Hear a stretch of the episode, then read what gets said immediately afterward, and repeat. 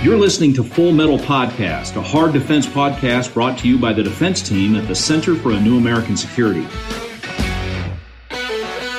Hi, and welcome. I'm Susanna Blume, and you're listening to Full Metal Podcast from Center for a New American Security. Today, I'm here with Jerry Hendrix, Adam Routh, Lauren Fish. Uh, and later in the episode, we'll be talking about military readiness with Laura Junor, who is currently at NDU but was formerly the Principal Deputy Undersecretary for Personnel and Readiness at DoD, and Lacey Raymond, who worked on readiness issues on the personal staff of the Deputy Secretary of Defense. Uh, but first, we're going to have a roundtable discussion here about some uh, items out of the newspapers. Uh, first, uh, personnel shakeups at the White House, and then the omnibus that we finally got for FY fiscal year 2018, and finally, the White House's new space policy. So, first off, H.R. Uh, McMaster out as National Security Advisor, John Bolton coming in. How do we feel about that? Well, I, you know, it, this has been sort of like the worst kept secret in Washington, D.C., that uh, there was going to be some sort of a transition with General McMaster departing. It looks like he's going to depart into retirement and not into a four star position. There have been a lot of conversation going back and forth. And we also know that Ambassador Bolton has had an ongoing back and forth conversation with the president. There seems to be a great deal of comfort uh, between the two of them, and that, in fact, Ambassador Bolton is aligned with the president on a number of issues, uh, given his, his uh, skepticism, the president's skepticism about the Iran deal, as well as the need to take a, a harder maximalist line against North Korea. So Bolton really does seem to be an expression of uh, the president's views on foreign policy, and in that sense, it's uh, it's, it's, it's more of a natural uh, selection. Well, I on that note, I will say that that Bolton's views on foreign policy are definitely not reflective of candidate Trump's views, right? I mean, John Bolton is, you know, you'd say many things about him, but one thing that's for sure true is he's not an isolationist, and that was kind of the initial foreign policy approach the president in the early days, you know, he's his views seem to be evolving. Um, but I I would view it as a pretty significant departure. His selection of Bolton as national security advisor.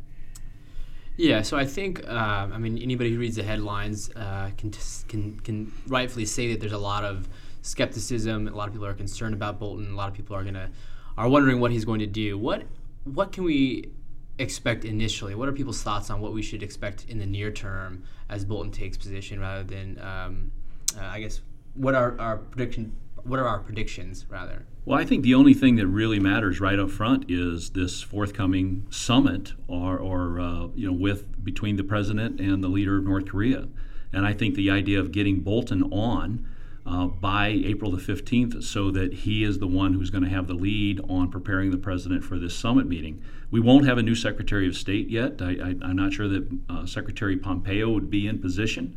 And so, really, it's going to be Bolton and and the president formulating this summit meeting. Well, there's also the JCPOA decision is coming up quickly soon after that in May. So there's a lot on tap to get someone new in place to help coordinate all the ducks uh, across the whole of government. I think there's an interesting point to make as um, an active duty officer leaves the White House. There was a lot of concern about that person being in position there, regardless of his merits. Um, I think the question is, will John Bolton be different? A lot of people think that a military officer will be more aggressive. I don't think that's always necessarily true on the military side, but are we going to have different points of view? in the White House that are challenging Trump on some of his preconceived notions and bringing new information to bear, or is it just going to be more of telling him that he's right? So, just for our audience, JCPOA is the Iran nuclear deal. Um, Thank you. I, you know, I, I, will go. I have to go on the record as saying I am concerned about John Bolton as a national security advisor. I'm concerned about his positions on North Korea and Iran.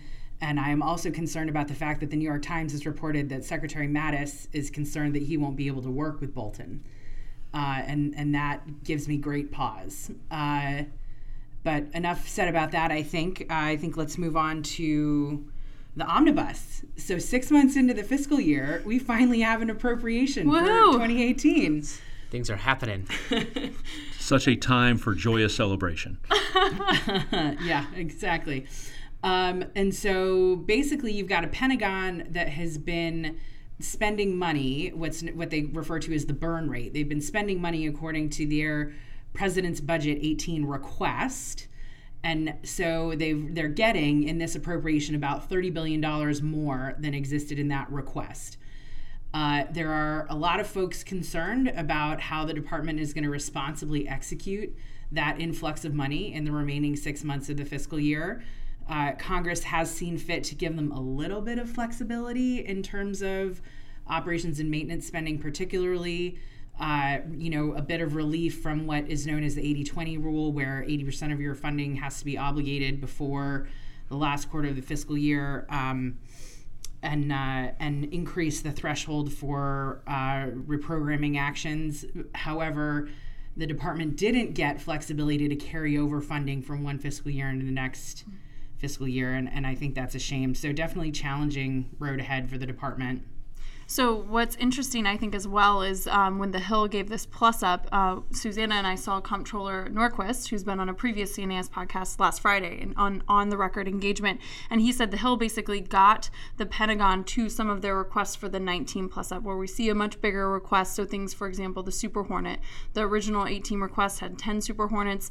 This one, what the Hill does is bumps it up to the 24 that they requested in uh, fiscal year 19. So we might see some of those, you know, building up the military military hit a little bit faster, um, which I think the department would welcome. Well, one of the things that did bother me though was we're not we're, the money's coming in essentially into uh, O and M accounts and some of the readiness issues. That seems to be the uh, the priority. But some of the hard things, like how do we get from here to 355 ships, we're not really seeing that game plan play out. We don't see that there's going to be something that's executable uh, within this sort of 18, 19, uh, two-year plan that really allows us to, to really begin growing the force. So that that's uh, coloring me skeptical uh, about this. I know the burn rate issue will be there, but my main concern is acquisitions programs are not going to be there to really begin to scale up. Even with the Super Hornets, that's just trying to get naval aviation healthy again. That's not really trying to get ahead. It's just trying to get back to the baseline. I mean, I'll, I'll point out that I think the spend for 18 and 19 is is still pretty a strategic you know you have a new strategy that focuses on strategic competition with china and russia and what you see by and large in both the 18 and 19 plans is increased investment in you know legacy systems that are that are kind of already a bit out of date.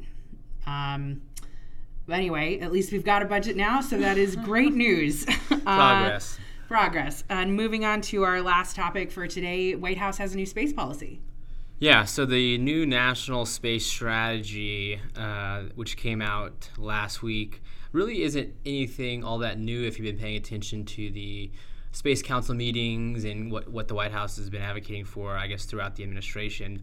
Um, it's, it's, it's got emphasis on resiliency in space architecture, uh, deterrence and space as a warfighting domain, uh, to improve foundational capabilities, structures, and processes, and then foster a conducive environment for national um, for both domestic and international environment.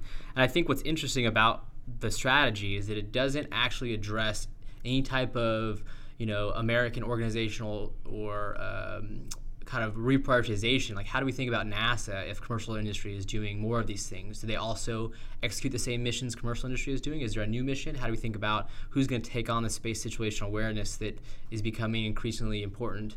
Um, right now, those weren't addressed in the strategy, and I think that's a, a that's a shortfall. But what was addressed in the strategy that I found uh, helpful is the essentially the great power competition issue there. The fact that the strategy uh, formally enunciates the fact that space is an area of military competition and that we have competitors that are operating there and beginning to expand there. I think that takes a very realistic approach on it, and, and I'm, I'm, I feel like that's getting us off on a good step in space. Yeah, and I would say that the fact that the language in the strategy specifically states that that if something were to if there would be an act of aggression against our infrastructure and space that we would have the right to decide when where how and in what domain it specifically states that how we would respond. So that obviously implies that we're not just thinking about anything that might happen in space being um, contained in space but you know and vice versa. If it happens in cyber how do we think about it in space? Certainly very interesting uh, I would say the one last one last thing of note is that uh, all of these things in the strategy are important, but it, it really comes down to how we execute it. And I, again, I think that the the way we think about how this country invests money, which NASA has gotten a bigger budget, good. Uh, same with uh, some of the DoD money, some things there that we weren't really expecting initially. Uh, but how do we execute? How do we reprioritize and how do we reorganize uh, for this next generation of space activities? I think that's an important question. All right. Well, we'll now you know, switch it back over to Susanna and our guest. Yeah, we're uh, going to be talking to Lacey Raymond and Laura Junor about military readiness.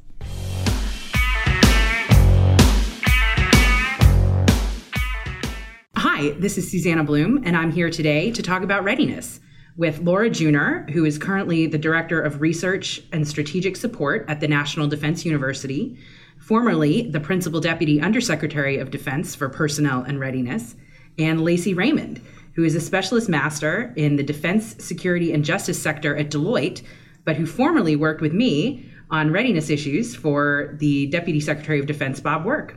Thank you guys for coming today. Thank you for, for having us. Uh, so, we're here to talk about readiness. Readiness is something that has been discussed extensively over the past many years by the service chiefs in their posture statements. Secretary Mattis, when he came in, uh, placed a very high priority on readiness. But it's one of those words that doesn't really have a great or particularly clear kind of definition. And so, my first question for you is what do we mean when we talk about readiness, military readiness? What is it? Yeah, so the reason why there are so many seemingly conflicting definitions of readiness is that it looks different from different perspectives within the department. At the, I think at the final point, it's really the ability to produce or generate and sustain forces to suit operational needs. But in order to do that, we have to create uh, production pipelines, to borrow uh, economics phrasing, that produce the people and the equipment and the supplies and the training necessary to generate those forces. So if you're back in one of those pipelines, say at a depot, readiness to you looks like the depot's ability to fix airplanes on time. So this is why we have these conf- seemingly conflicting and confusing perceptions of readiness. And I'll say, you know, unfortunately, uh, we are in recovery mode for readiness, and uh, we've been focusing on one sort of mission set for almost two decades now, and unfortunately, we've had pipelines that are oriented towards a parochial mission set. And our new strategy calls for a broader range of missions for which we need to be prepared for. Yeah, so you're talking about um, training that's very much focused on counterinsurgency and counterterrorism right. kinds of missions. That's right. Whereas the new strategy yeah. emphasizes strategic competition with Russia, Russia and China. That's right. So it's a very different training. Right. Exactly. And you have, you know, O5s who maybe for the first time have gone through a large scale decisive action training event where they've been focused for their whole careers on train advise and assist, you know, sort of decentralized operations in sort of one part of the world.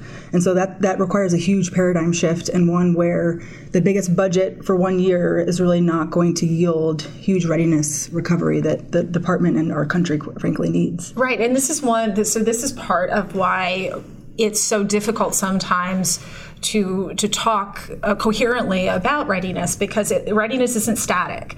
Ready for what? Turns out it matters, and Lacey just described very um, adeptly uh, the current readiness for what issues? Readiness for coin versus readiness for a peer competitor. Require very different pipelines very different skill sets very different um, technologies. Uh, ready for ready when also is an important dimension of readiness. Um, it, it's it's frustrating to hear in um, news reports critics decrying the department's need to have all units ready for all things all the time. That's that's just impossible. There's no one in the department that would advocate such a thing. However, um, we do need to figure out how to determine how much readiness for what and when. And and that's one of the the, the difficult parts of managing current readiness. So to dig a little bit deeper into that, when when the service chiefs, for example, talk about readiness challenges, yeah. what do they mean? Like what are some of the underlying causes of those readiness challenges and how do they manifest? Lacey, you worked on this last, so I'll let you go first. I did. Um, so we did a very fun six-day readiness review actually um, when uh, President Trump uh, came over just to kind of get the sense of how bad is it and where do we need to dedicate resources and starting to recover and rebuild military readiness. And we, we really found that again, you, you couldn't have a budget big enough to help the deficit. And I think there's there's two issues. One, if you throw money at a problem, there's there's only so much that the operation and maintenance accounts could actually absorb. You have fixed throughput capacity at training centers and maintenance centers, and then you, again you have the issue of we are training for a broader range of military conflicts, and that takes time to really reseason the force to be full spectrum ready. Right. So if so, one of the problems um, is the ability, say, to to turn uh, brigade combat teams in the army from being trained and ready for COIN or SFA type missions in Iraq and Afghanistan um, to do something with a computer competitor, say, in um, a different part of the world. And that that different training can only happen on two places. Live training can only happen on two places on the planet. And there is a, a queue or a line. You can only get so many BCTs through. So either you wait till you can get them all through and hope the world just stops till you're done, or we're going to have to step back and reimagine how we train. There was recently um, a really interesting interview with Bob Scales and he was advocating Top Gun for infantry. And Can you tell us who he is? Bob Scales, retired Major General Bob Scales, who has been um, a, a, a, real advocate for um, training reform and education reform. And I'm probably not doing him justice, but he, he he's a very impressive guy and very much he's both a futurist and a historian, which which is fascinating.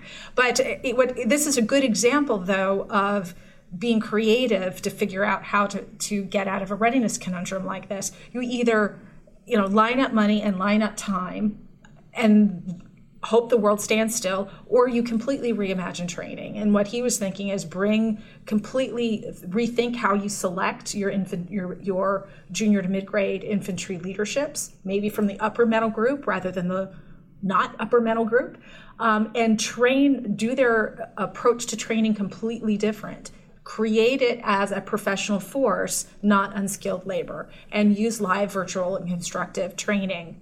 And that way, your training is not uniquely done in two places on the planet. So, th- this is a really good example of uh, readiness isn't one thing, it's a complete process. And if something goes wrong with the process, you have two choices. You either wait till that bubble attrites through the process, which puts you in a watchful waiting scenario.